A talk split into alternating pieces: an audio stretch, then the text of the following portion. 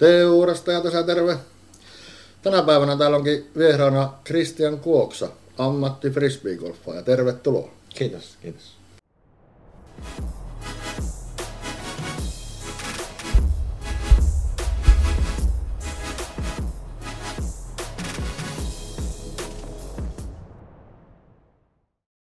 No niin, Christian, nyt onkin kausi 2022 on, niin on paketissa. Sulla ei varmasti enää yhtään virallista kisaa ole tälle kaudelle, vai sattuuko olemaan? Ei ole enää tälle kaudelle, että skipattiin toi Espanjan kisa ja viimeinen kisa oli Jenkeissä USTGssä silloin lokakuun alkupuolella. Kyllä. Meillä on oikeastaan aika paljon juttua siitä, että nuorelle miehelle, nuorelle ammattiurheilijalle on tänä vuonna tullut varmasti paljon kokemuksia tuolta kisarintamalta ja niin frisbee golf skeneestä kaiken kaikkiaan. Että ehkä voisi sanoa, että sä oot aika paljon niin tässä tämän, tämän kauden aikana niin saanut uutta kokemusta myös ja Joo, erilaista. Ehdottomasti. Omasta mielestä tuntuu, että niin kuin, nyt ollaan vähän niin kuin breikattu läpi siihen skeneen ja nyt sitten lähdetään nousemaan. Että, toki mulla on tuo intin tuossa, mikä niin vähän häiritti reenejä, mutta saa nähdä ensi kausi taas uudestaan. Kyllä, eli sulla alkaa se intti nyt niin ensi vuoden alusta. Tammikuun toinen, jos mä ihan oikeassa on. Kyllä, ei muuta kuin isänmaan puolesta sitten sekin asia hoitamaan. Kyllä. Ja toivottavasti näemme sinut sitten sieltä nopeasti takaisin tänne frisbee, frisbee golf skeneen kuitenkin sitten, että ei, ei tarvi vuotta siellä tai loppuelämää ehkä olla töissä sitten. Että... Joo, kyllä mä pyrin puolella vuodella siitä pääsemään, pääsemään läpi ja takaisin kisojen pari ja normiarkielämään. Kyllä, se on, kuulostaa hyvältä ja fiksulta suunnitelmalta. Mietitään tuosta että äänihommat menee oikein ja kyllä ne nyt pitäisi mennäkin. Pannaanpa tuosta saman tien tänne alkuun tuohon Kristianin nuo IG ja YouTube-tilit sinne. Käykää tilaamassa ne kummatkin, jos ette ole jo tilanneet. Ja niin, lähdetään katsomaan sieltä. Mulla on oikeastaan täällä muutama kyssäri vähän niin kuin menee, onko se kronologinen järjestys, jos menee aikajärjestyksessä, en tiedä, vai onko se aakkosjärjestys, mutta joku järjestys kuitenkin mulla on täällä. Mä en kauhean hyvin kirjoittanut äikkää kirjoituksissa, mutta sanotaanko, että kronologinen järjestys. Niin, mennään jossakin järjestyksessä. Siinä järjestyksessä täältä löytyy. Öö, lähdetään ihan sitten kisakaudesta. Ei lähdetä enää märehtiin sitä, että mikä oli viimeinen edellinen off vai tämmöistä. Mutta kisakausi alkoi muistaakseni sulla Prodigy Pro Tourin osakilpailulla Helsingissä. Ja se meni hyvin, voihan sanoa näin jälkeenpäin ainakin tuloksellisesti. Eli Joo. sieltä tuli voitto. Eli se varmaan tota, helpotti ehkä heti sitä kauden alkua, että sulla oli varmaan tiettyjä tavoitteita asetettukin jo tälle kisakaudelle, ja sitten kun sait ekasta niin tärkeästä kisasta heti voiton, niin tavallaan se, ehkä, ehkä siinä mielessä se paine helpotti. Mutta toisaalta odotukset ehkä kasvoi sitten ehkä itsellä ja sitten niin faneilla ja kaikilla muillakin sitten. No se oikeastaan meni just noin, että sinänsä helpotti, koska mulla oli tarkoitus tota, voittaa ainakin se yksi kisa tällä niin kuin viime kaudella, mutta sitten taas just se toinen kääntöpuoli, että voitti ensimmäisen kisan ja vielä Niklas Anttilan, niin sitten oli semmoinen aika isot odotukset, mm, vähän niin kuin ehkä oikeastaan kaikilta iteltä ja sitten muiltakin. sitten mulla kävikin semmoinen, mä en muista mitkä kaksi seuraavaa kisaa siinä oli, mutta ainakin Heinola ja Oulun mm. Pro Tour, niin mä pelasin plus yksi ensimmäiset kierrokset. Joo. Ja sitten siinä just oli semmoista, että okei okay, uusi kisa ja pitää niinku... Toki mä tiesin, että siinä kun aina lähdetään voittaa, mutta sitten paineita siitä ei saisi ottaa liikaa. Joo. Mutta sitten siellä oli tiettyjä asioita oikeastaan, mun mielestä putti oli semmoinen, mikä niillä kierroksilla just oli semmoinen, että ei joku semmoinen tuota, liskoaivoissa oli semmoinen, sanoi, että pistetään ohi. Sitten mä pistin ne ohi. Mutta Joo. sitten muuten ne kisat kyllä meni ihan hyvin. Kyllä. Heinolan Pro Tourilla muistaakseni seitsemäs, vaikka ensimmäisen kerroksen jälkeen joku 50. Ja Oulun Pro Tourilla olisi 16 ollut. Kyllä. Jostain 50 taas lähdettiin kampeamaan. Se oli vähän niin kuin Oulun kärpät jollakin kaudella, että ne aina antoi sen kaksi tai kolme maalia eteen niin ekassa ja toka erässä ja sitten ne niin viimeisessä erässä nousi sieltä tasoihin tai jopa voittoon. Että oli vähän sama tämmöinen, ei voi sanoa taktiikka, mutta semmoinen sama vähän niin kuin tauti oli päällä siinä ehkä, että liikaa noit eteen niin eka sitten. Ehkä se on joku tässä ympäristössä, että se on tarttunut. Se voi olla. Täällä on joku juomavesi juttu tai joku semmoinen. Joo, se, voi olla. se kyllä maistuu tosi hyvältä. Niin, Joo. kyllä täällä ihan hyvä vesi on itse asiassa. Öö, tosiaan mainittikin, että sulla tuli siellä, sulla taisi olla muistaakseni top 10 sijoituksia tuossa Prodigy Pro Tourilla, kaikki muun paitsi se Oulu meni sitten. Sekään ei ollut huono, se oli 16 se sijoitus, mutta tota, sulle ja ennakko näin se varmasti sulle se ei maistunut, koska oli niin tut, se tutui rata, missä se reenaat ja harjoittelet. Ja varmasti myös väittäisin, että ehkä oli kovimmat paineet just siihen kisaan, koska oli kotikisa, siellä oli tuttuja katsomassa, oli paljon faneja siellä kisakierroksilla myös mukana ja kaikkia tämmöistä.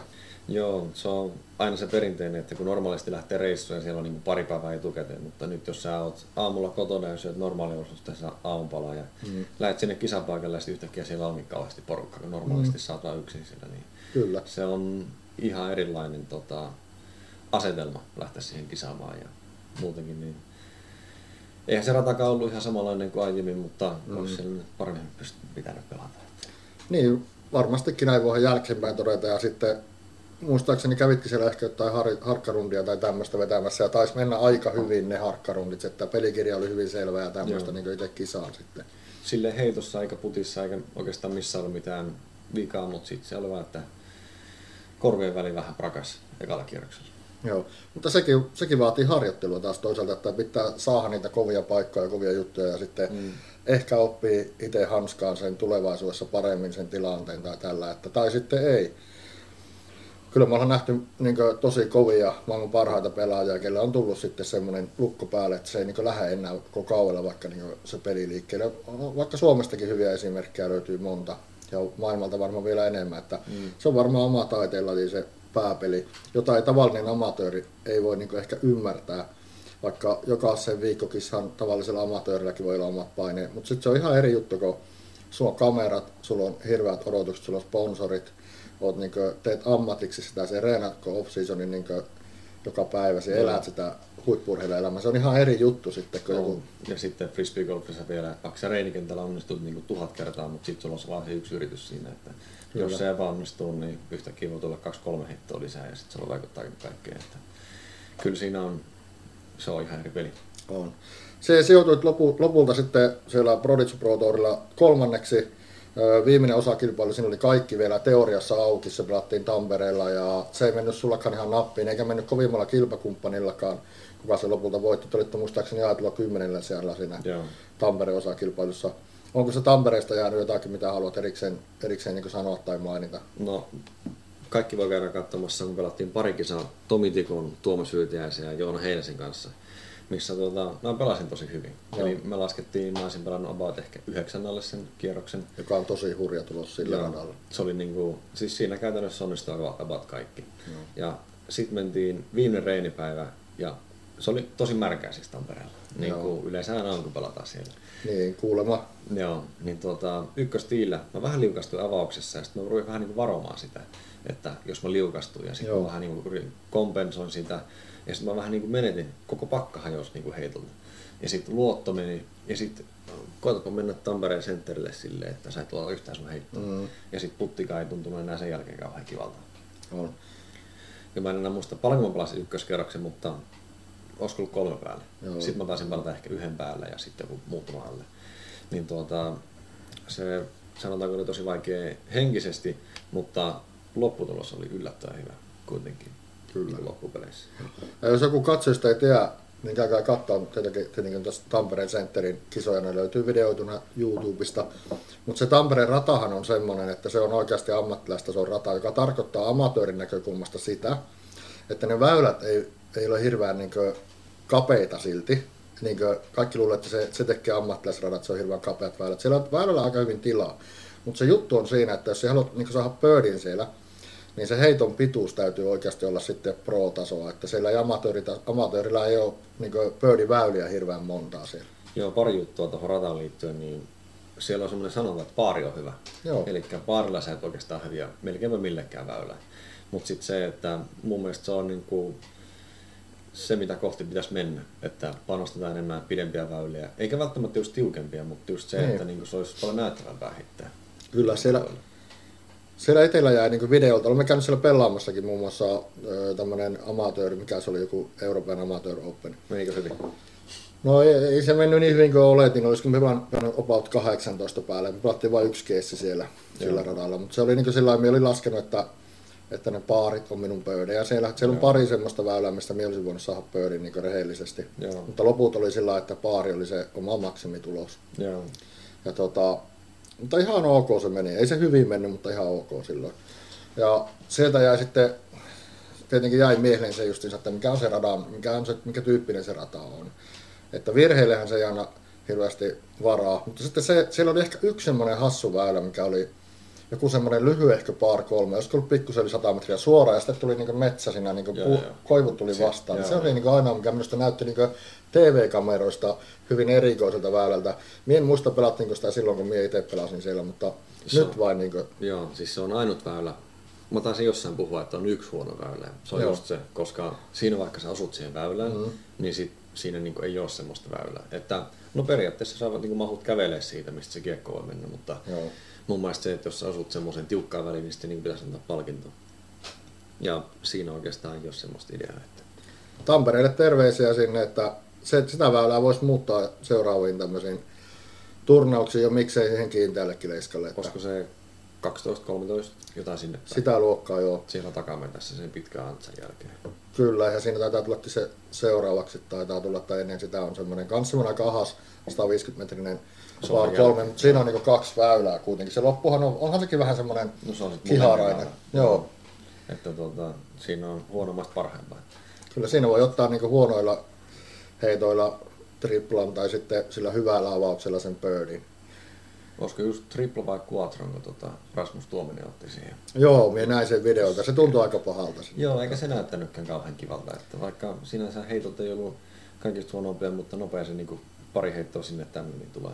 On, ja sitten kun puhutaan siitä, että sä lähdet heittämään avausheittoa 150 metriä ja sä saat sen puuosuman, niin se kikki saattaa olla aika paha, että se lähtee niin sen 100 metriä johonkin päin sivuun, niin se, sitä on semmoisessa paikkaa, että missä ei ole kukaan käynyt välttämättä koskaan. Joo, no mulla oli just itse siinä, mulla oli niin paljon ongelmia sen drivin kanssa, että mä painoin sinne vasempaan käppiin antsaa, niin sitten se lähti early, ja sitten mä olin saman tien että oho, tästä ei seuraa hyvää. Mutta sitten se painoi kaikista läpi, ja sitten mä niinku puttilähäri oli sinne. Joo. Että se, se oli ihan hauska. Mutta sitten toki vikana päivänä, niin mä heitin just samalla ja se vielä vähän huonomman, niin sitten mä olinkin siinä 15 metriä tiistai, että Aivan. Joo. se, se tuli takaisin sitten.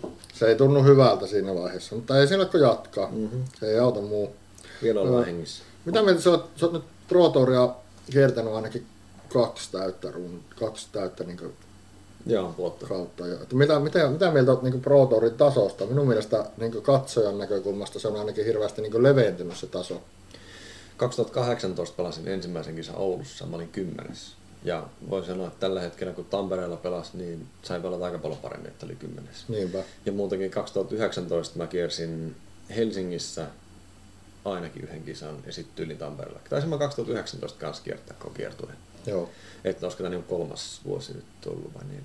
Niinpä. Mitä se Mutta kuitenkin Kolmas tai neljäs. kokemusta on tullut ja näkemystä siitä Joo. kiertueesta. Mutta sanotaanko, että silloin niin alle tonnin keskiarvo pääsi top 10.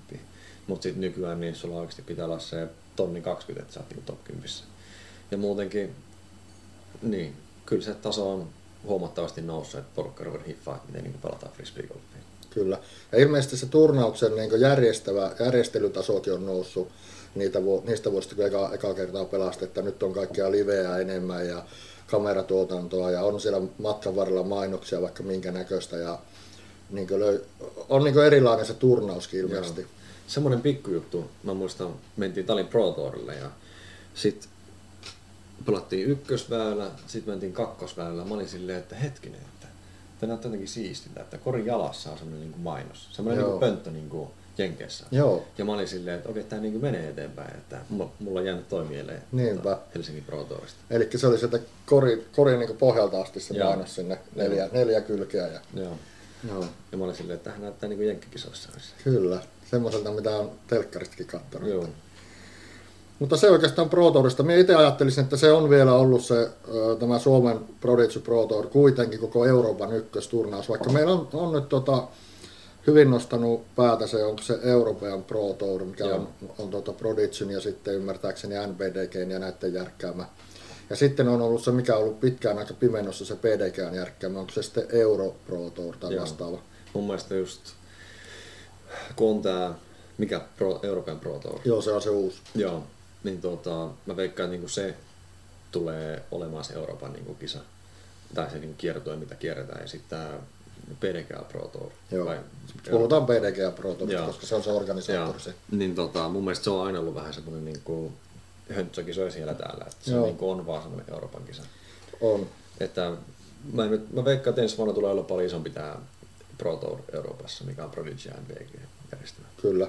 Ja niissä on myös se suuri ero minun mielestä, että se Euroopan Pro Tour, sehän pelataan niin puhtaasti MPO- ja FPO-sarjat vaan. Ja sitten se PDGAn turnaus siellä on niin kaikkia näitä mastereita ja vaikka kuinka paljon eri sarjoja sitten Joo. siinä samassa turnauksessa. Että se on niin hyvin eri, eri tyylinen siinä mielessäkin, että ne on joutunut ehkä haukkaa vähän isomman palan siinä. Ja sitten taas tämä Euroopan Pro Tour pystyy keskittyä enemmän siihen olennaiseen, eli just siihen mm. kaikkein kovimpaan Joo. tasoon siinä turnauksessa. Mun mielestä nyt tämä, kun Prodigy Disc Pro Tour muuttui silleen, että niin kun siinä on vaan MPO, FPO. Joo. Niin mun mielestä oli tosi hyvä muutos, että se niin just erottaa niin sen Suomen kärjen NS ja sitten tekee tämän eri kiertueen MP40 ja Kyllä. mastereille. Että se, se niin pitäisi just erotella, että eihän muissa lajeissa ole silleen, että ne on samassa paketissa. No ei, se on ihan totta. Se, minun mielestäkin se on hyvä muutos. Ja, ja tota, jonkun verran seurasin itse sitä mastereiden touria. Se, sielläkin sitten, kun sinne saadaan pikkusen enemmän panostusta, mm. Ja sehän tarkoittaa niin kuin massia käytännössä, niin siitäkin saadaan vielä hyvää. Et sieltä kuitenkin on nyt tehty niin kuin, myös videotuotantoa, joka on hyvä, ja muistaakseni tästä tulee ihan liveenäkin. Mutta että se tarvitsisi vielä vähän enemmän jotain boostia, että jengi löytäisi myös sen sitten. Mutta on hyvä, että ne on eroteltu kahdeksi eriksi, koska kuitenkin siellä Prodigy Pro Tourilla kuitenkin pelaa ne oikeat ammattilaiset. Joo. Ja sitten siellä Master Tourilla pelaa ne, nekin pro-pelaajat on kuitenkin, ei kukaan tee siellä täyspäiväisesti sitä mm. ammattina. Mm. Ellei ole sitten töissä jossakin niin Frisbee Golf kaupassa tai tämmöistä, mutta niin pelaamisena, jos mietitään, niin oikeat ammattilaiset on siellä Pro Tourilla Joo, sitten. joo. Ja sitten tota, kans se aikatauluttaminen, että sinne mahtuu enemmän niin kuin NS-ammattipelaajia tai niitä, ketkä niin kuin Kyllä. taistelee siitä mestaruudesta mm. verrattuna sit siihen, että siellä on niin kuin, pitää aikatauluttaa, että ensin on niin masterit mm. ja sitten ne vähän saattaa jopa hidastaa ja siellä on isompia välejä. Mm. Että, Ymmärrän, että kuitenkin päivässä on rajattu määrä tunteja vain. mm. Ja varsinkin sitten syksytunteina ja tuota, keväällä myös. Että Kyllä. se on. Ja on se varmasti kaikille helpompi ja järkevämpi ja selkeämpi, myös katsojille. Joo. Öö, sitten jos mennään siinä järjestyksessä eteenpäin, mitä viime kesänä, tämä, tämä ei tule nyt välttämättä ihan aikajärjestyksessä, mutta mitä poimin tuolta sinun kisakalenterista PDGA-sivulta, niin Euroopan Openihan pelattiin tietenkin tänä vuonna Nokialla, ja se oli ehkä se Euroopan ehkä suurin yksittäinen tapahtuma. Ehdottomasti. Ja sinne pääsit osallistua ja pelasit siellä hyvin, olit kahdeksas siellä lopputuloksessa. Niin kuin minun mielipide on, että pelasit hyvin, niin sitä en tiedä mikä on sinun mielipide, mutta sinne kuitenkin perinteisesti tulee sitten Jenkeistä niin terävintä kärkeä. Ei siltä kaikki tietenkään tule, eikä niillä ole varaakaan matkustaa eikä järkeä tänne, mutta sitä, mm. ne ketkä haluaa niin majoreissa pelata, niin ne tulee sitten tänne. Joo. Ja se ei ollut sulle eka, eka tuota Euroopan Openi, Toinen. toinen. Joo. Eli 2008, ei 19, joo. Silloin oli ensimmäinen, silloin mä olin 20 vai 21, toinen, jotain sinne päin. Niin tuota, kyllä tuo kahdeksas ja tuntui ihan hyvältä. Varsinkin kun voittaa niin maailmanmestareita jäi taakse esimerkiksi. Kyllä. Se niin kuin, kattonut, kattonut pitkään vaikka Vysokia ja sitten kun voittaa sen, niin se, se on ihan kiva. Se on ihan kiva tunne. On se kyllä mieletöntä. Ja siellä voittaa just niitä, mitä ehkä olet aikaisemmin telkkarista katsonut, niin mm. on sinun selän takana. Joo, joo. Mulla on semmoinen kysymys, on tämä ei ole, no tämä on vähän vaikea, sinun ei tarvitse tähän edes vastata välttämättä. Mutta me tiedän, että silloin vikakierroksella, saattoi olla toka vikakierroskin, Toka vika, joo. niin pelasit samassa ryhmässä Niccolo Castron kanssa ja me kaikki tiedetään, että mitä siinä niin 18 väylän tapahtumat oli ja meillä on niin ne nähty niin videolta ja meillä on siihen kaikilla oma mielipide ja niin poispäin. Ja Nikko sai siitä sitten sanktio ja vapautuu kohta nyt pelikierrosta ja on saanut uudet sopparit, sponsorisopparit tehtyä nämä tulee takaisin niin skeneen matkaan. Mutta se kysymys, niin se oli sen kanssa koko kierroksen siinä mukana, niin Haluatko kertoa, että minkälainen se kierros oli ja tapahtuiko siellä jotain niin aikaisemmin semmoista, että joutui antaa varoituksia tai tämmöistä syystä tai toisesta, esimerkiksi sitä ajankäytöstä tai vastaavasta? Se oli, se oli ihan mielenkiintoinen. Siinä oli Chandler Kramer ja sitten oli Nikola Castro. Ja mä en muista, kuka siinä kolmantena. Olisiko ollut Nieminen itse asiassa? Joo. Joo, okei. Okay. Niin tota, se oli, se oli ihan hauska kierros ja Castrosta sen verran, että se on aika räiskyvä persoona. Ja Mm. tota, meillä oli ihan hauskaa ja lyötiin kopoa siellä. Ja sitten kun ensimmäisen kerran siinä annettiin varoitus siitä ajasta, silloin olisi voitu niin antaa tosi tosi monta kertaa myös, mm. mutta sitten se vähän niin kikkaili sen kanssa, että sillä niin kuin, ei koolattu niitä. Okei, okay. Mutta sillä annettiin se ja se niin suuttui siitä ihan, miten se sanoisi, tosi Paljon? paljon. Joo, Okei. tosi paljon. Tuliko se pelaajalta se varoitus, tai vai oliko se toimitsijalta sitten? Toimitsijalta. Eli meillä oli, nimeä mä en muista, mutta meillä oli perika toimitsija ja sitten se vaihtoi jossain puolessa välissä se niin Joo. kuin toimitsija. Että sitten tämä jälkimmäinen varoitus, mikä tuli, niin sitten oli eri toimitsijalta. Aivan, ja joo. no, muistaakseni vielä välillä 15, niin tota, kehuttiin niin Lokastor heittoa ja sitten fist bumpit ja mm. sitten pari väylää myöhemmin katsottiin, että kenen kanssa se rupeaa tappelemaan siinä. Niinpä. Kyllä mulle tuli sellainen fiilis, että onko toi ihan tosissaan, että Joo. rupeaa tappelemaan, mutta ei siis mitään Lokastora vastaan, mutta siinä mm. vähän meni yli siinä vaiheessa. Se kuumeni siinä selkeästi. Joo. Joo. Että mun mielestä jos mä pelaan frisbee-kisaa, niin mulla ei pidä lähellekään semmoinen niin mieli, että Joonukma tappelee tai ketkä mm. tappelee. Että vähän niin kuin eri laji kuitenkin se, se UFC. No joo, näin voin sanoa. Uua, joo.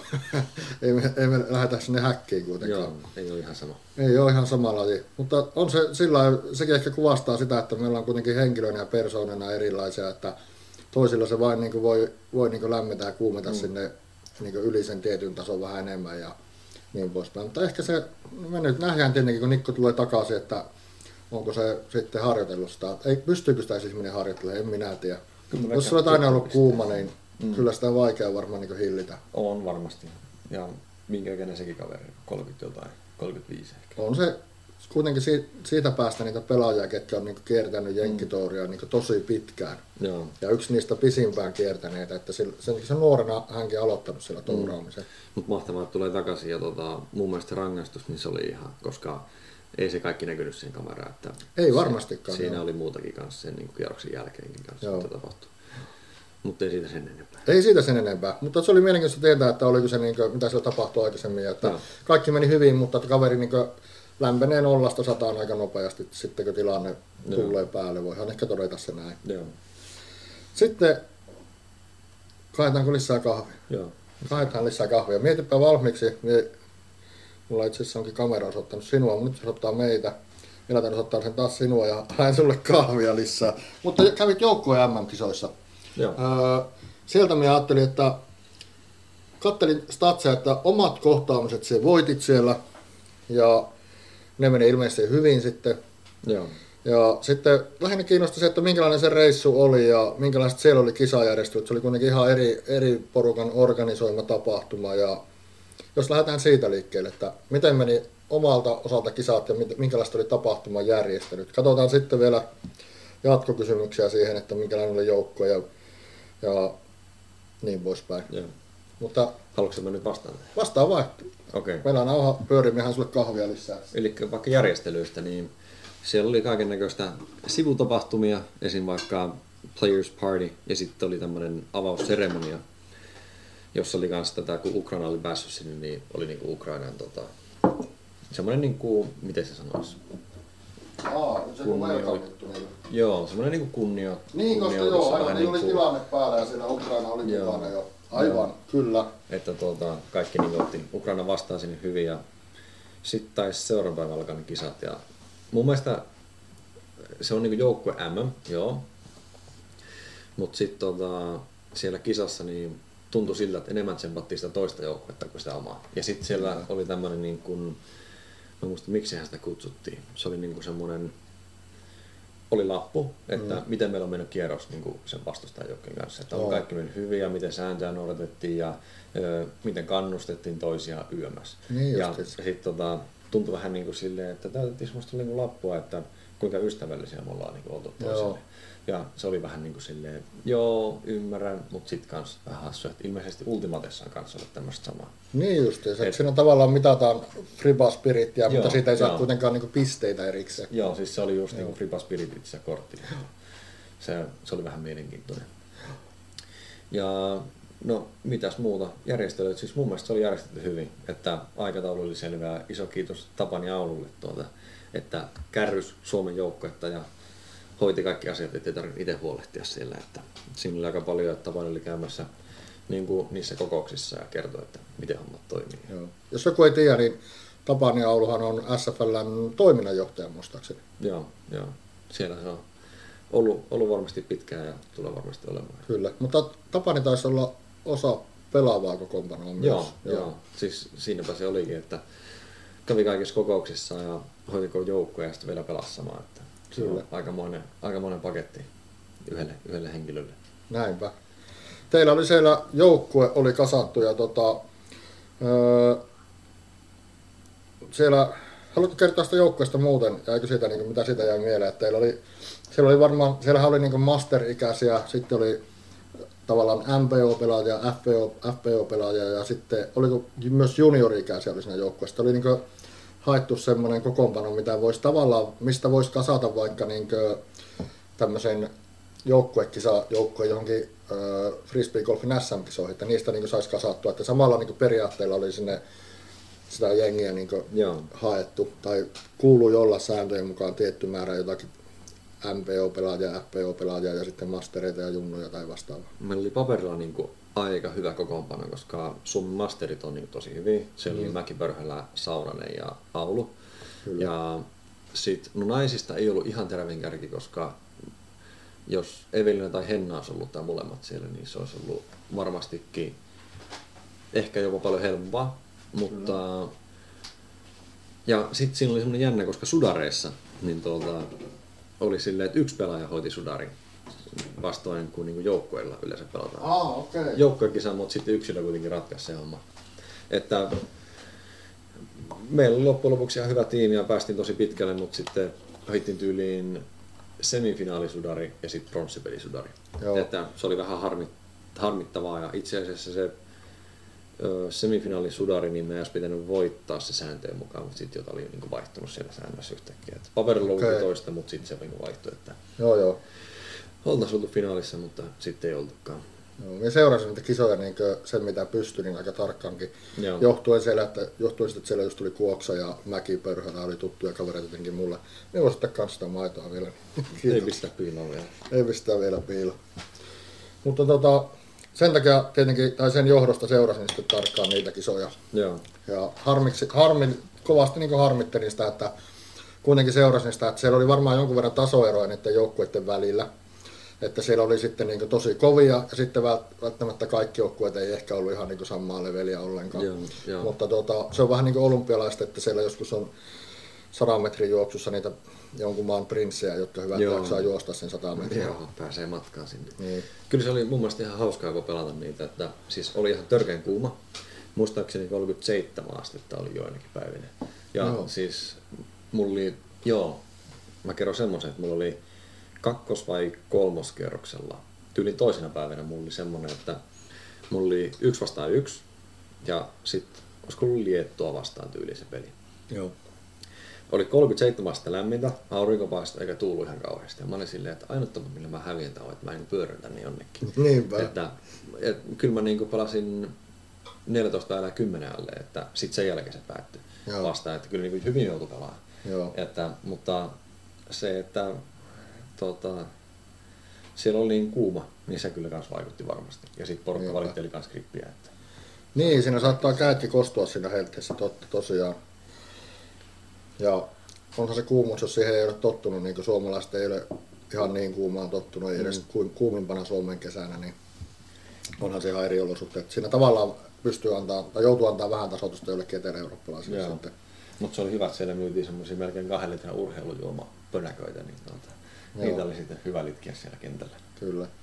Ja teillä oli se hyvä puoli, että olitte siellä isona joukkueena, niin teillä ei ollut niin kädi, kädi oli aina saatavilla, jos halusi sitten Joo. varmaankin. Että, Joo. että se oli niin semmoinen poikkeuksellinen, poikkeuksellinen tilanne ehkä niin positiivisesti ajateltuna. Joo. No niistä MM-kisoista ei ehkä muuta, mutta se oli varmaan niin mahtava ja unohtumaton reissu sekin ja hyvin erilainen verrattuna moneen muuhun Fribar-reissuun sitten. Oli ja ehkä sen takia mä lähinkin sinne, että se niin kuin ensinnäkin pyydettiin. Se on aina kunnia, jos Suomen maajoukkue niin pyytää. Kyllä. Ja sitten se, että siitä niin tulee erilainen reissu. Että mulla ei oikeastaan ollut mitään muutakaan siinä aikana, niin vasta päätin lähteä sinne. Niinpä.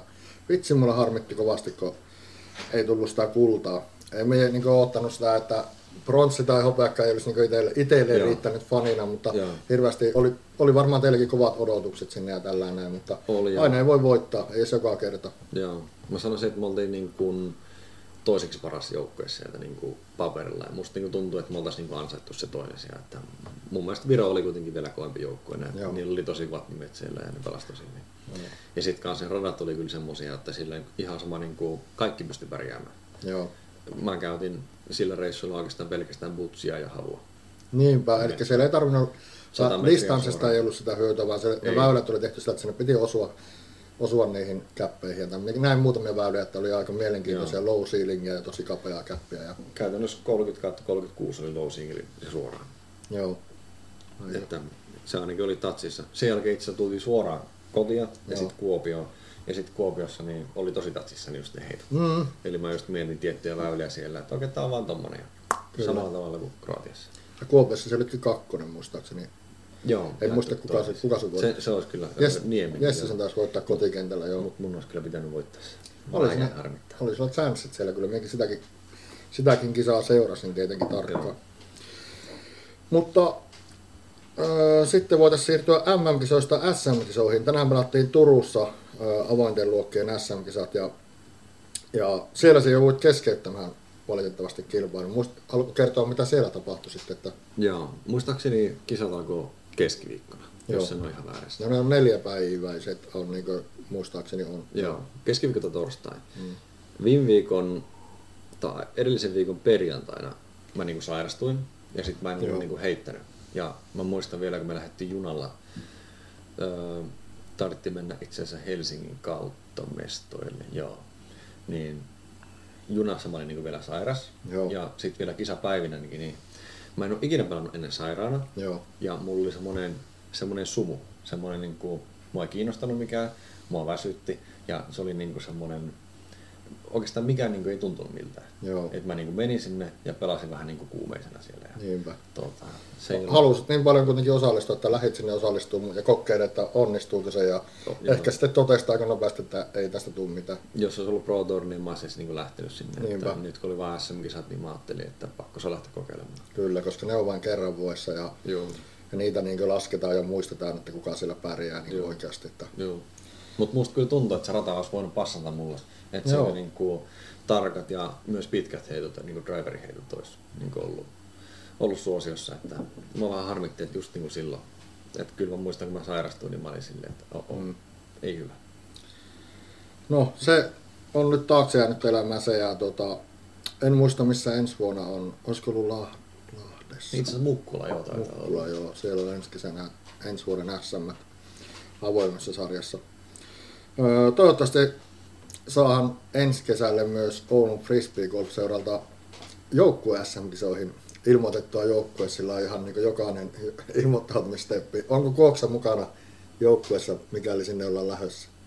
Riippuu millä se on. Totta, jos olet siellä armeijassa, niin jos ne on ihan alkuvuodesta, mm-hmm. niin saattaa olla hankala. Hei, siinä taitaa olla muuten semmoinen juttu, tämä nyt ei ole faktaa taas. Mutta tämä on minun ymmärrykseni, että ensi vuoden 2023 joukkue SM-kisat olisi Oulussa. Okei, okay, se passaa. Sinne mä ehkä tuon. Joo, Joo. Mut tota, mä oon kyllä tosi katkera näille järjestäjille tänä vuonna, sillä Mm. mm. kaikki, Niin, kaikki pelaajat oli ilmoittautunut, mutta sitten siinä oli vielä joku tupla ilmoittautuminen sähköpostilla. Mm. Ja sitten me ollaan oltu voittajajoukkue kolmas ja kolmas, mm. niin jos niinku vähän voinut käyttää päätä sille järjestäjähenkilöt, että niinku oltaisiin laitettu kuitenkin ne ennakkosuosikit sinne mestoille. Että kyllä. Ja jos me katsoin oikein sieltä ilmoittautumiskaavakkeista, niistä systeemeistä, niin siellä oli myös reitingin, jos katsotaan reitinkiä puhtaasti, niin siellä oli toinen tosi kova joukkue kanssa ja ulos. En tiedä, oliko ihan samasta syystä, mutta voisin jopa olettaa, että hieman sama syy oli takana. Joo, se oli just silleen, että okei, varmasti, että kaikki oli ilmoittautunut. Mm. Ei ollut luettu niinku ihan tarkasti kaikkia niitä kohtia sieltä. Joo. Että okei, ilmoittautukaa vielä uudestaan, koska missään ei ole semmoista, että ilmoittautukaa uudestaan. Kyllä. Vaan toimittiin niin kuin edellisenä vuosina oltiin tehty. Niin, että se oli ehkä jopa muuttunut hy- hivenen edellistä vuosta. Ja onhan se nyt sillä harmillista, että, että kuitenkin puhutaan niin frisbee golf on tänä päivänä niin ammattilaislaji. Mm. Ja sinne jätkät niin kuin, tai pelaajat tulee, niin se, se, on heiltä niin yksi kisaviikko pois muusta, muusta kalenterista. Ja Joo. sitten joku tämmöinen käpy tulee, niin se on erikoista, että pitäisi niin ehkä pystyä hoitamaan niin end, end to end niin sanotusti se koko homma niin ammattimaisesti. Että jos on joku, joku joukko oikeasti ilmoittautunut ja siinä on varmastikin yhteistyöt ehkä Metriksissä ollut, mm. niin voisi ehkä se järjestäjä, järjestäväkin osapuoli nähdä sen verran vaivaa, että kyselee, että he oletteko oikeasti tulossa, että te ette ole niin mm. vahvistanut Joo, tai ilmoittautunut, koska täällä on tämmöinenkin vaihe, että täytyy vielä vahvistaa kapteenin se. Ja se, Mutta, että jätetäänkö Väinö Mäkelä tai Niklas Anttila SM-kisosta pois, niin totta, mä veikkaan, niin. niille tulee semmoinen vahvistusviesti. Joku saattaisi soittaa, että hei, sä oot ilmoittautunut, mutta ei ole sitä vahvistusta kuulunut. Että... Kyse on kuitenkin SM-kisosta. Mutta, mutta se on ensi vuonna se, ja toivottavasti ne kisat on täällä Oulussa ensi vuonna. Tämä ei ole faktaa, mutta ymmärtääkseni Oulun Frisbee-seura on hakenut joukkueen SM-kisojen järjestettäväksi, ja meillähän on Oulun Frisbee-seura on joka vuosi järjestää jotkut SM-kisat, ja varmaan saakin jotkut SM-kisat tänne. Että nyt meillä ehkä se on mennyt se työjako sillä, että Oulun Frisbee-seura järjestää jotkut SM-kisat Oulussa, ja BSC järjestää sitten nyt Pro Tourin on järjestänyt pari kertaa ainakin peräkkäin. Ja, ja ainakin TD sanoi viime kesänä, että he hakkee myös 2023 Pro Tourin järjestystä Ouluun. Toivottavasti tulee. Toivottavasti tulee ja toivottavasti sinne tulee myös paljon pelaajia ympäri Suomea sitten. Öö, siirrytään tätä kotimaan kamaralta vielä Yhdysvaltoihin. USDGC. Siellä kävi Kuoksa tänä vuonna ensimmäistä kertaa kävi ymmärtääkseni kisailemassa Yhdysvalloissa. Eka kertaa ikinä siellä maalla. Että tuota... Koko mantereella mm. ekaa kertaa. Jep. Ja sitten lähdit heti niin kuin maailman, voidaan sanoa, että maailman kovimpaan kilpailuun ja maailman arvostetuimpaan. Yhtään vähättelemättä niin maailmanmestaruuskilpailuja. Maailmanmestaruuskilpailut on myös erittäin arvostettu, mutta väittäisin, että niin Jenkkilä on latin emämaa, että he kuitenkin vielä niin paikalliset siellä enemmän sitä USDGC arvostaa kuin MM-kisoja. Mm. Saatan olla väärässäkin, mutta tämmöinen haju mulla on. Ja... Se on mun mielestä vähän jännä, koska mm. se, että keskellä siellä niin oli naiset pelas, sitten pelas kollegiäijät, keskellä majoria ja sitten pelasi niin MPL. Et mun mielestä, se, mun mielestä niin kuin Euroopan Open on niin kuin paljon paremmin järjestetty ja Joo. kontrolloitu. Että siellä on niin kuin enemmän niitä valvojia ja sitten se, että siinä on niin kuin selvä järjestely, että miten se homma toimii. Että toi oli vähän tuommoinen rasavilli-kokemus kuitenkin loppujen lopuksi. Niin, vaikka on kysymys maailman, vaikka onkin kysymys. maailman arvostetuimmasta Joo. ja ehkä tärkeimmästä kisatapahtumassa. Ja se oli sinun eka, eka kisareissu Jenkkeihin ja se oli varmasti niin kuin taas semmoinen kokemus, että tietenkin tuli ikinä aikaisemmin semmoista kokenut, sieltä varmasti jäi niin paljon käteen kaiken kaikkiaan, vaikka tuloksellisesti se ei mennyt ehkä niin hyvin, mitä itse odotit ja jotkut fanit odotti. Mutta jos sit, sitä ei mietitä nyt, niin siellä oli varmaan paljon eri juttuja. Oli, oli, pelattiin ihan eri niin aikavyöhykkeellä, eli piti semmoista miettiä, että miten niin pääsee siihen, saa unet ja nämä niin siihen ry, paikalliseen rytmiin asettumaan. Ja kulttuuri varmasti oli erilainen monessa suhteessa. Yhdysvallassa on kaikki suurta, se me tiedetään varmaan myös ruoka-annokset. Öö, kisatapahtuma oli varmasti erilainen kuin Suomessa järjestetty, niin kuin sanoitkin. Joo. Ja sitten siellä oli muut pelaajat, puhu, about kaikki puhui jotain ihmekieltä, kuten englantia. Ja sitten siellä oli totta kai suomalaisia jonkun verran, mutta tämä oli semmoinen kansainvälisempi meininki ehkä kaiken Joo. kaikkiaan. Ja katsojia en tiedä kuinka paljon siellä oli paikan päällä, mutta varmasti vähemmän kuin vaikkapa Euroopan Openissa, mutta kuitenkin siellä oli oletettavasti niitä. Oli joo, siinä, no se oli jännä, koska oli niin kuin lead card ja sitten oli Macbethin kortti. Joo. Ja Macbethin kortilla oli enemmän katsojia, vaikka se oli okay. niin siinä Chase tai kolmannessa kortissa. Olisiko ollut kakkoskissillä. Että kyllä se niin oli katsojia, mutta sitten se, että ne oli vähän niin kuin jakautunut. Ja sitten se oli myös vähän erilaista kulttuuria, että Suomessa ne niinku seuraa sitä korttia, mutta Jenkeissä ne niinku pysyy yhdellä paikalla. Ah, et okay. sitten ne odottaa oh. vaikka, on se bambuväylä, mm. niin siinä on niinku penkkejä ja semmoinen niinku katsomo. Että sitten ne niinku vaan pysyy siinä ja katsoo, että milloin ne tulee. Ja sitten taas siinä on, niinku, että ne pysyy samalla paikalla yleensä että pieni osa vaan niin sitä seuraa sitä Niinpä. itse toimintaa. No tuo oli ihan mielenkiintoista myös kuulla, että, että voi niin yhtäkin väylää seurata tosiaan, jos on mielenkiintoinen väylä. Ja varsinkin jos ei jaksa paljon liikkua ja haluaa Joo. nauttia eväistä ja tämmöistä, niin siinähän sitä Joo. voi tehdä piknikkiä sitten pitää. Kyllä, kyllä. Majoitus oli varmaan myös sitten semmoinen, mikä piti tietenkin hommata etukäteen tehdä, oliko muiden suomalaisten kanssa siellä vai? Meitä oli Heinänen, Hyytiäinen, Piironen, Lehtinen, Nieminen ja meikä samassa. Okay. Toivottavasti mä en unohtanut ketään. Mutta meillä oli semmoinen luksuslukaali siellä, kolme kerrosta ja tuota, liian vähän ruokailuvälineitä, mutta meillä meni hyvin siellä. Siitä oli joku parikymmentä minuuttia tota, sinne rannalle. Eli aika lyhyt matka loppuviimein. Joo, loppuviimein siellä, että aika vaikea lähempää löytää, ellei ota sitten jotain vähän hintavampaa paikkaa. Joo, ja siellä on kuitenkin Jenkeissä ymmärtääkseni se, että siellä sitten liikahathan aina autolla paikasta toiseen, että, että jos lähdet kävelemällä sinne radalle, niin joku saattaisi siellä kadun varressa katsoa vähän, että Joo. onko joku pummi tai joku mikä ihme tuolla kävelet. Joku. Kyllä, kyllä. Että se on se kulttuurieroja ehkä sitten enimmäkseen. Kyllä, kyllä. Teillä oli siinä mielessä hyvä, että teillä oli niin kuin, siinä mielessä tukijoukkoja taas paikan päällä, että siellä oli kivasti suomalaisia pelaajia kuitenkin. Mutta oliko, teillä, oliko sulla matkassa mitään muuta tukijoukkoja sitten kuin mitä pelikaverit?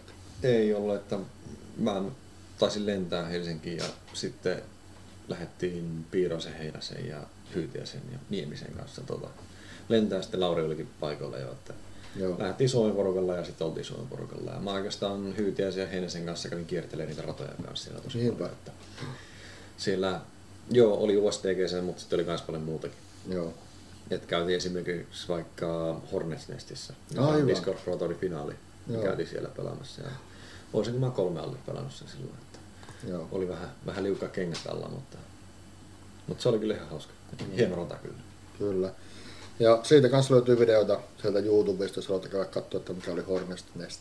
Muistaakseni Macbeth voitti 2012 ensimmäiset maailmanmestaruuskisat siellä. Joo. Ja puttasi samaan, tuota, samassa paikkaa kuin hän.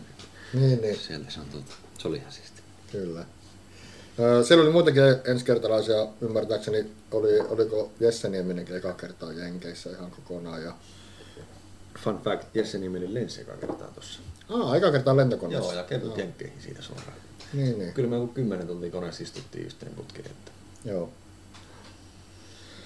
Siellä varmaan saa sitten vielä paremmin tutustuttua niin niihin omiin kilpakavereihin, kun saman katon alla asustaa siinä viikon verran ja tällainen, että, Joo. että se, on, se on vähän eri sitten kun tällä On. kotimaista touraa, niin On joo. Kyllä se on ja sitten kun on koko ajan vähän niin kuin elää siinä yhdessä. Kyllä. Ja aamupalat ja kaikki ruokailut on niin yhdessä, että se niin kuin Niinpä. just tutustuu siihen henkilöön eikä periaatteessa siihen frisbee hahmoon. Niin, se on eri se henkilö siellä kentällä kisatilanteessa kuin siellä Joo. majoituksessa. Niin Joo. Oliko teillä oma kokki vai kokkailitteko ihan vuorotella? Me, me siis vuorotelle kaikki, sovittiin, että kaikki kokkaa kahdesti ja kaikki taas kokata kahdesti. Kuka oli paras kokki? Minä totta kai. Sait, sait ainakin semmoista ruokaa, kun itse halusit. Joo. Ettei. Nuudeli ja kana, siihen vähän majoneesia päälle. Oliko kaupasta helppo löytää kaikki ainekset ja kaikki tämmöistä, mitä tarvii? Sano, siis se on ehkä yksi juttu, mikä niin Suomessa on parempaa, että kun meni kauppaan, mm. niin sitten esim. vaikka juusto oli tosi kallista. Ja Joo. sitten maito oli semmoisissa jännispurkeissa. Mm, ja. Joo, ja sitten se, että ne meni pilalle niin tosi myöhään. Että vaikka milloinhan tuo valion maito menee pilalle, ettei se niin montaa viikkoa säily. Ei. Mutta ei. Jenkeissä säilyy. Aa, Että se niin kuin, ei mene ihan saman pilalle. sinne on pantu vähän säilöntäainetta eri tavalla joo. ilmeisesti. Ne ei vissiin arvosta ihan samalla tavalla sitä maitoa. En tiedä, siellä ei ehkä juo sitä niin paljon kuin täällä Suomessa perinteisesti, että se voi johtua kaikkiin tämmöisen laktoosiintoleranssihommiin ja tämmöiset, että suomalaiset kestää juo tavallista maitoa. Meillä on joku virheellinen geeni, että me voidaan juoda sitä. Niin. Superdieni. Se on se laktoosiintoleranssi, että se voi juoda, niin se on se oikea alkuperäinen geeni. Että, Okei. Ja sitten meillä on jostakin syystä, meillä on siihen. toleranssi siihen. No niin. Öö, USDGstä varmaan riittäisi muutakin paljon juttua. Ja Hei, Distansen kisa siellä.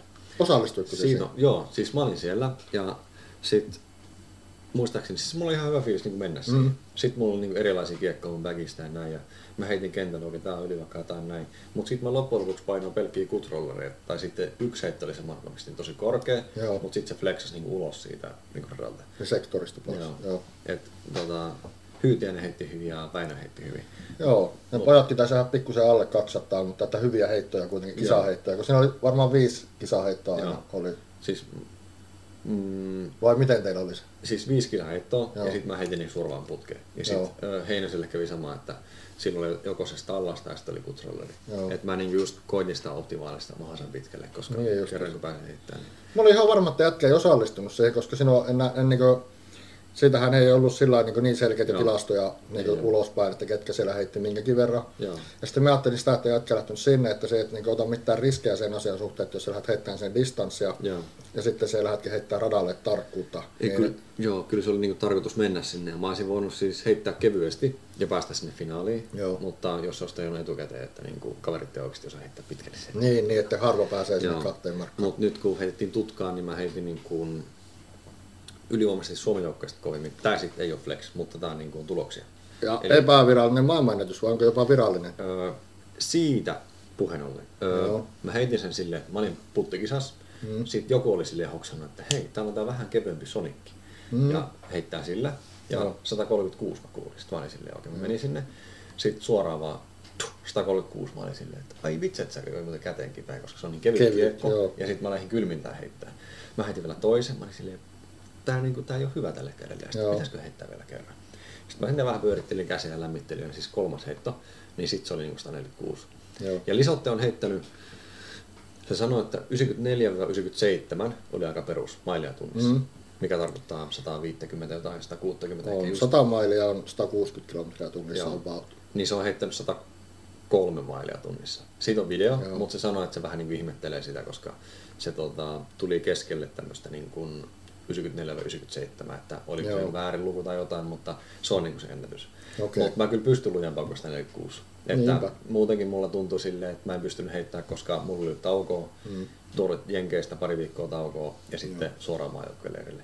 Niin tota, mä sanoisin, että mä koitan rikkoa sitä 103 sitten tässä.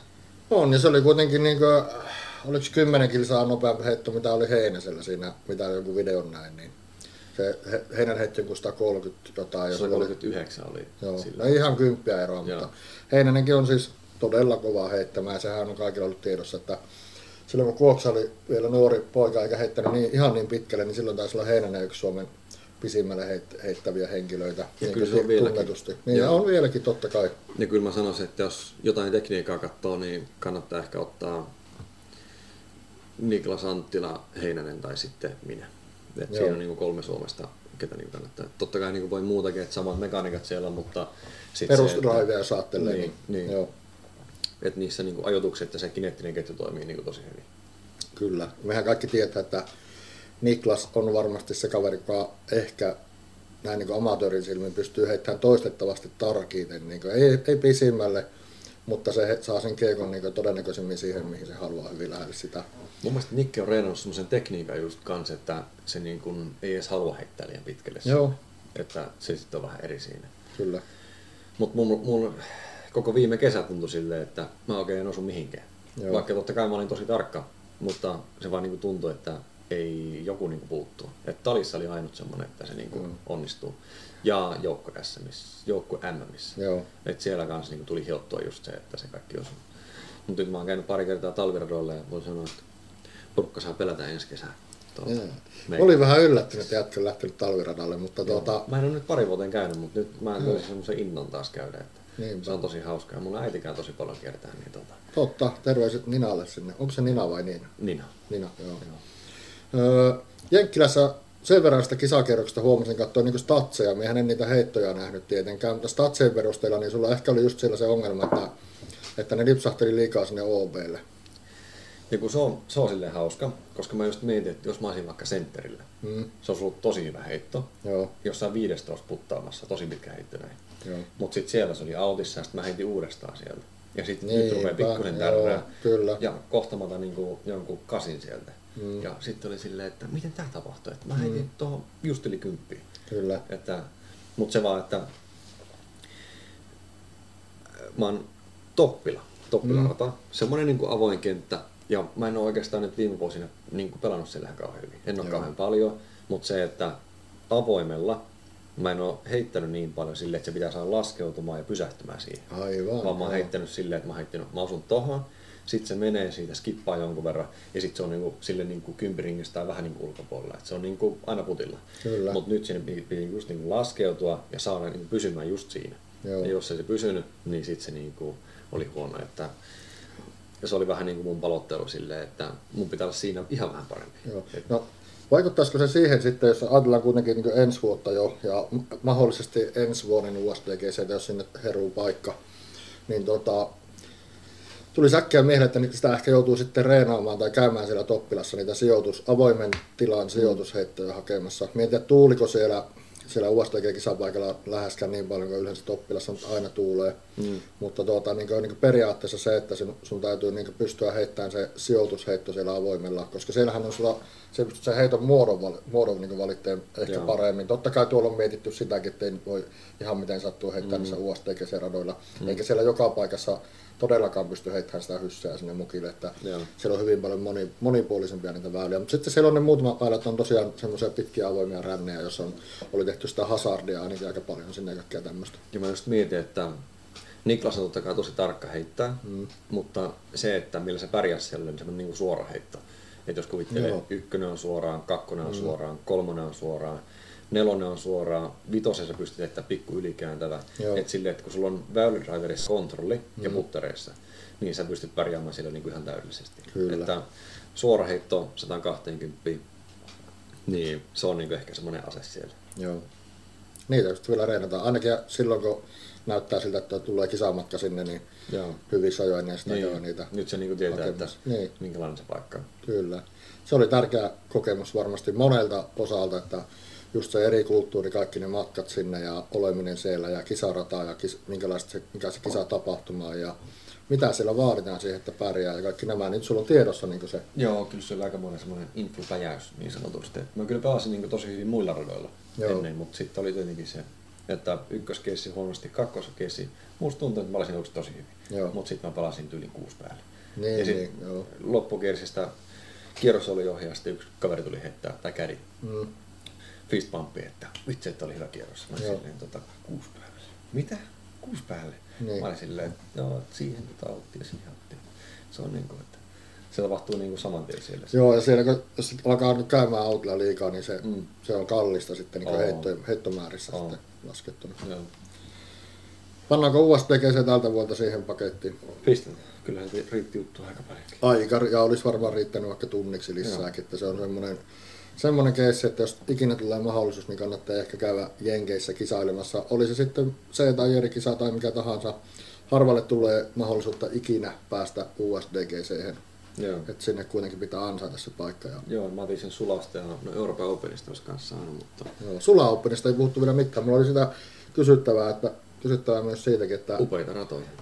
Oli vissi ihan hyvät maisemat. Oli vissi ihan hyvät maisemat. Että en, en mä voi kuvitella jos miettii, niin kuin, että Nokialla ihan siisti se mettäosuus. Se, se oli niin kuin mulle ensimmäinen silleen, että okei, vitsi, tää on siisti. Mutta sitten kun meni sinne, oli silleen, että täällä on vuoria ja vesiputoksia näköjään, järvi mm. tulee tossa ja tämmöisiä puita. Tää on niin kuin ihan, ei niin kuin pysty edes kuvailemaan sitä ekalla kerralla.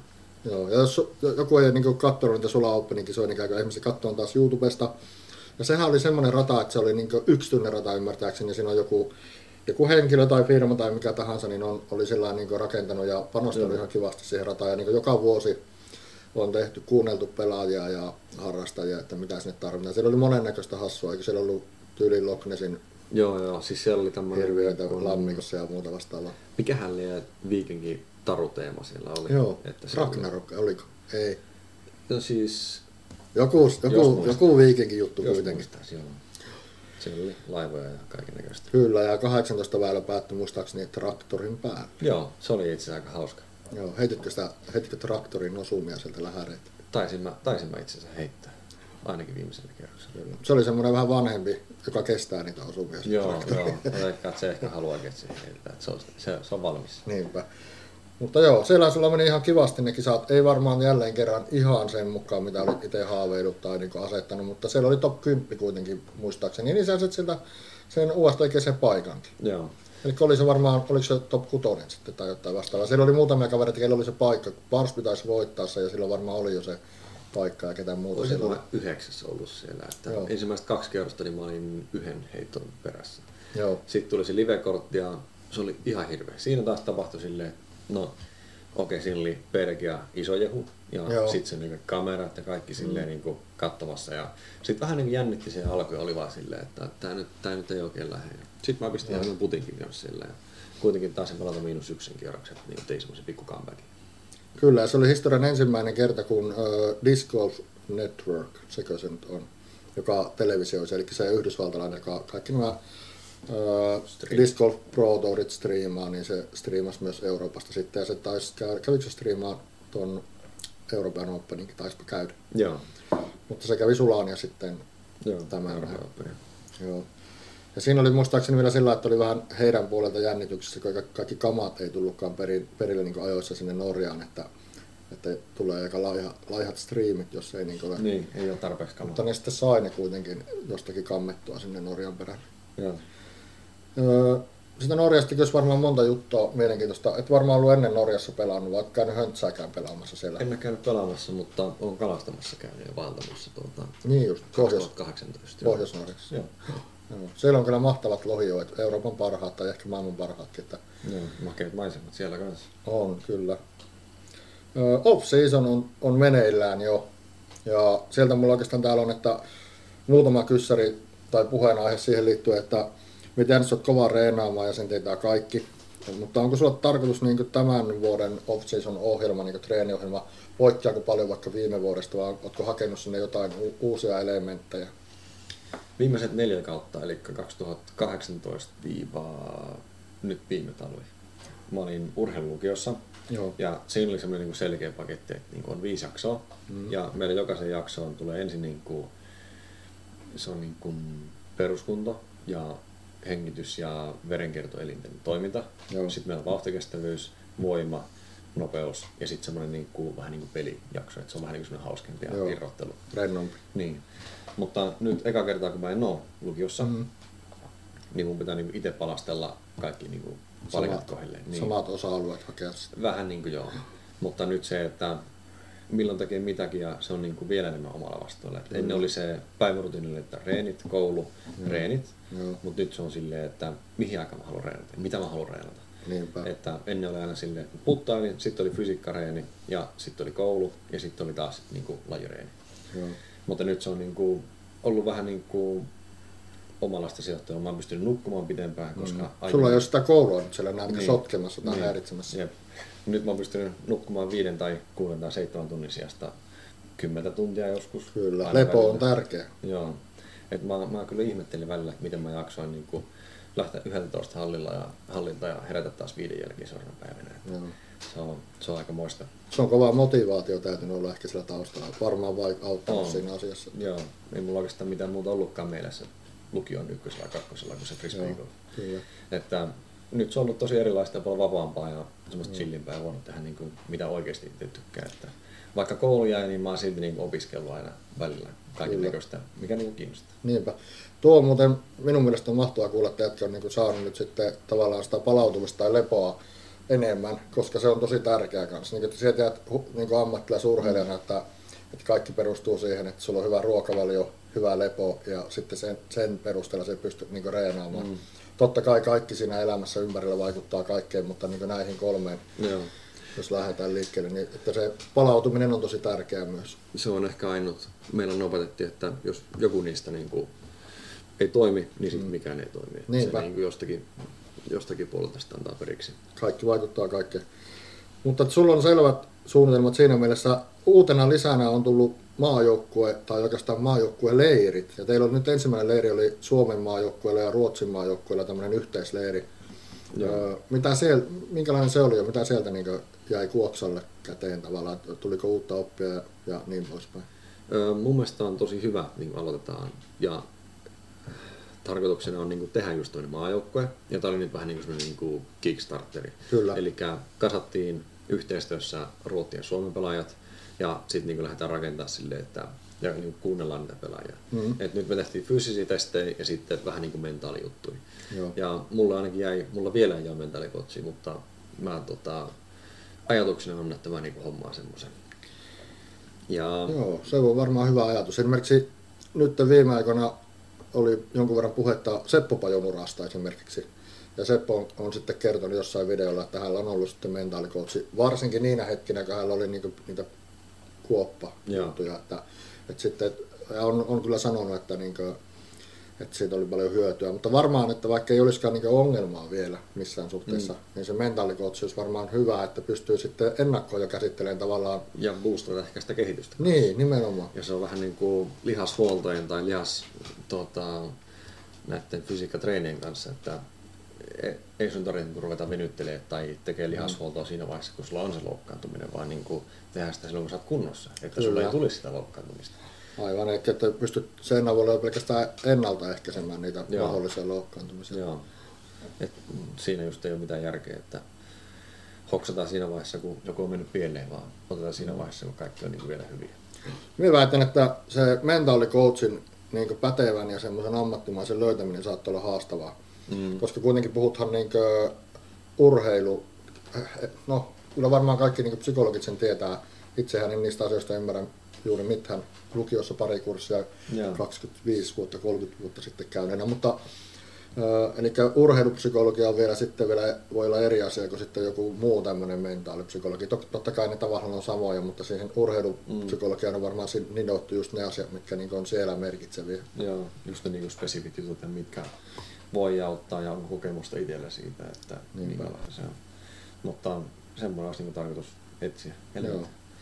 Semmoista etsimään ja toivottavasti löydetään, ettei tarvitse etsiä löytää Amerikasta, toivottavasti löytyy Oulusta. Joo, joo, toivottavasti. Kyllä minulle tuolta, kun lähdetään katsomaan noita muita Suomen kärkilajeja vaikka Oulun kärppien kautta, niin heillä luultavasti löytyy kontaktit tämmöiset myös varmasti, niihin. Että, joo. öö, mitä muuta mulla on täällä? No oikeastaan siinä oli ehkä ne off-seasonitakin, mitä ajattelin kysellä. Ensi vuonnahan on kisakalenteri varmaan vielä aika pitkälti sulla vielä auki, koska niitä kisoja edes niiden paikkoja ei ole välttämättä niin päätetty ja kerrottu kaikkia. Muutamat kisat on selvillä, mutta sulla on myös se armeija haastaa sitä alkukautta, Joo.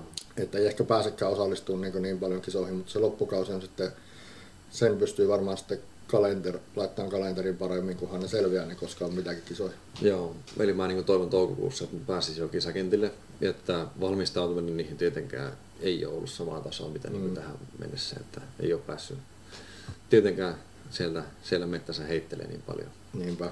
Niin tuota, Eli armeijan metsässä ei aina, aina saa silloin lähteä heittämään kun haluaa, että siellä, silloin kun se... käsky käy, niin tehdään Niin. niitä juttuja. Niinpä.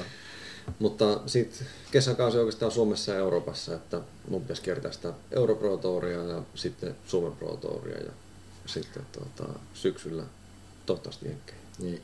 Ja nyt puhutaan ilmeisesti nimenomaan sitä European Pro Tourista, mitä sulla kiinnostaisi kiertää. Joo, Eli se, se se, ei PDG, vaan se... Joo, ei PDG. Joo. Ja sitten tämä Pro, Suomen Pro Tour. Joo. Joo. Kuulostaa hyvältä. Öö, poika pyysi kysymään, että se heitetään aika pitkälle kuulemma. Joo, joku on joskus sanonut. Kyllä. Se kysyy, että minä sanoin, eilen kysyin puolella, että Kuoksa tulee käymään, että mitä, mitä iskän pitäisi siltä kysyä, tai mitä hän haluaisi kysyä Kuoksalta. Niin poika kanssa harrastaa frisbeegolfia yhdeksänvuotias. Ja se pyysi kysymään, että mikä on se tekniikka, jolla heität niin pitkälle? Eli se kysymyksen asettelu on yhdeksänvuotiaan asettelema kysymys, mutta mihin niin perustuu se, että just Kuoksa heittää niin pitkälle? Se sen tiedät, jos joku. Ihan nopea. Eli mä olin urheilulukiossa, meistä pyrittiin tehdä urheilijoita Mm. ja mun mielestä mun kohdalla ainakin se onnistui. Eli mä reenasin niin kuin tosi täyspainoisesti ja monipuolisesti ja tällä hetkellä mun niin kuin fysiikkakunto on tosi hyvä ja sit samalla mä reenasin tekniikkaa Mm. ja sekin on hyvä. Mutta silloin kun mä menen heittää distansseja, niin mä otan viimeisen askeleen vähän lyhyemmäksi, mä pystyn kääntämään lantiota vähän paremmin ja sitten mä koitan heittää täysin. Kyllä. Ja eikö olekin niin kuoksa, että tuolta Dropparin sivulta löytyy semmoinen opetusvideo, jos sullakin kiinnostaa tietää, että mitkä on ne Kuoksan opit siihen, että miten frisbeegolf-kiekkoa voi heittää, niin sieltä löytyy semmoinen video. Eli droppari.fi löytyy meikä kurssi, mitä mä oon opetellut, mihin mä keskityn, kun mä heitän. Ja siinä kanssa on asioita, mitkä auttaa sua pelaamaan pidempään ja ei ehkä niin kuin tulokkautumisenkaan. Niinpä. Että siellä on semmoisia, että miten mun käsi vaikka tai mitä, mitä missäkin vaiheessa mä keskityn ja mitä mä teen. Kyllä. Toinen kysymys oikeastaan pojan puolesta voisin kysyä. Me käytiin, eilen me käytiin heittämässä Pikkaralan talvirataa eka kertaa ja poika pelasi sen 11-12 väylää ja sitten sanoi, että iskä, nyt käy niin kipeä sormi, ettei pysty. Mutta se ei johtunut siitä, että nyt on jo paljon kylmempi, eilen oli 7-8 astetta pakkasta, että jos kiekot liian kovia. Mutta mä olen huomannut, että syksyllä jo aikaisemmin, kun oli vielä lämpimämpää, niin se heittää tosi paljon kämmentä. Joo. Ja minä sitä kysyin ja haastattelin sitä, että, että miten se käy kipeää. Se sanoi, se, tar- se, se sanoi että se ei, niin ei, ei taivu sormet liikaa tai tämmöistä, ei ole se ongelma, vaan se, että se kiekko satuttaa sitä siinä heitossa. Joo. Me, niin, miten sä oot käyttänyt sitten jotain kinesioteippiä tai vastaavaa. Sulla on ilmeisesti ollut jotain vähän samantyyppistä. Joo, eli droppari verkkokauppaan tarkoitus tulla sitä teippiä, mitä mä käytän. Joo. Ja mä niin leikkaan siitä rullasta niin ensiksi puoliksi ja sitten semmosia ehkä 7-8 sentin palasia ja sitten pyörittelen tuohon sormeen. Eli mulla on kaksi kohtaa, mitkä mulla itsellä menee. Eli just tämä niin keskisormen tämä kanta Joo. ja sitten tämä etusormen täällä edestä. Niin. Että yleensä driveriheitossa tämä etusormi ja, ja sitten itse asiassa tosta kanssa niin putteriheitossa, mutta sitten kanssa putteriheitossa tämä niin keskisormi. Et mun grippi on jotenkin semmoinen, että se aina, tai mun käsi on kanssa semmoinen, että se aina niin raapasee pikkusen. Että mä niin pystyn pelata kierroksen ilman teippejä, mutta mm. mä oon niin tottunut heittämään niiden kanssa ja sitten kun mä käytän niitä, niin sitten taas ennaltaehkäisee sen, että niihin ei tule mitään.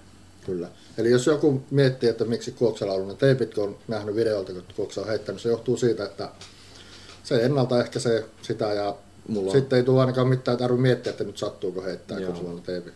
Mä oon, silloin kun mä aloitin reenaamaan 2017, 18, 19, mulla on tosi monta kuvaa, missä mä oon niin heittänyt ilman teippiä. Joo. Ja mulla on niin verirakkuloita ja joskus on räjähtänyt ja sitten mun käsi on ihan veressä. Okei. Ja sitten mä oon niin niistä ottanut kuvan silleen, että tuota, pitäisikö, niin, että ihan vaan muistoksi, että Joo. kuinka paljon on tullut reenattua. Ja, Niinpä. ja joskus se on ollut silleen, että mulla on teipit kädessä ja silti se on niin tullut, että se Joo. niin sitäkään ei ihan kokonaan, mutta kyllä niin kuin sen niin perusheittely, niin kyllä kestää. Me ehkä kokeilen pojallekin teippejä. Ei ole mukava, jos se käy kipeää, kun se käy heittämässä. Niin se kuitenkin tykkää niin paljon ja se tosi paljon... No, se tykkää, se tiedät sen. Turha, turha Joo. teidän on selittää, että tykkäätte Fribasta siellä katsojatkin. Niin. Kyllä. Öö, oikeastaan siinä mulla oli kaikki täällä ja tuli varmaan enemmänkin. En tiedä kauanko mulla on poristu. Täällä näyttää, että tunti on tullut nauhoitusta tänne. Eikö se aika kiva semmoinen aika, aika semmoinen määrä, että joku, joku jaksaa sen ehkä katsoa ja Joo. joku ei ja niin Joo, poispäin. joku saattaa katsoa ja sitten seuraavalla kerralla vähän jatkaa, mutta mun mielestä on kiva. Joo. Määrä. Tuota, videoita on varmaan luvassa Kooksankin kanssa täältä Oulusta nyt off-seasonilla, varsinkin ennen kuin Kooks lähtee armeijaan, että siihen, siihen nyt ei ole paljon aikaa, mutta eiköhän me jotain saada aikaiseksi. Toivottavasti. Esimerkiksi Gold Plusalta voisi tehdä vaikka jonkun, mulla oli ajatuksena, että voitaisiin tehdä joku semmoinen, vaikka sulla on se sinun hyvä opetusvideo, mutta voitaisiin joku lyhyt, lyhyt pätkä sieltäkin kuvata vaikka puttaamiseen liittyen, koska se on hyvä, Joo. hyvä ympäristö siihen. Mutta minä kiitän tosi paljon Christian Kuoksaa, kun tuli tänne teurastajan vieraaksi. Ja muistakaa ottaa haltuun nuo, tuossa näkyy tuossa ja tuossa nuo Kuoksan kanavat, ne on varmaan ollut koko ajan siinä esillä. Se ei haittaa ollenkaan, että ne on ollut siinä. Se on hyvä. Niin ottakaa kanavat haltuun ja ei kai siinä. Joo, kiitos tän herran. Kiitos tältä erää. Ja ei muuta kiitos kun katsoit tämänkin video ja se on hyviä heittoja sulle. Se on moro. Morjes.